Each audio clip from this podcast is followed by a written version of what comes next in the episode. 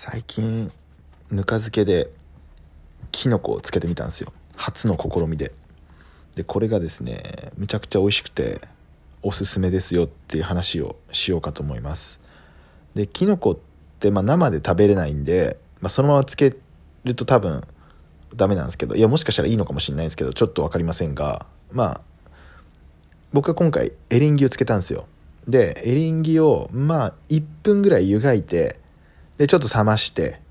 で半分ぐらいに裂いてつけたんですよね。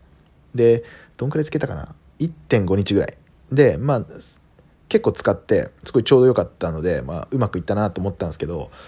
これ他の多分キノコだと、まあ、ぬか要はその細かすぎるとつけにくいしエリンギむっちゃちょうど良かったなと思ってあのかなりおすすめですね。まあ食欲の秋ってことでぜひお試しください。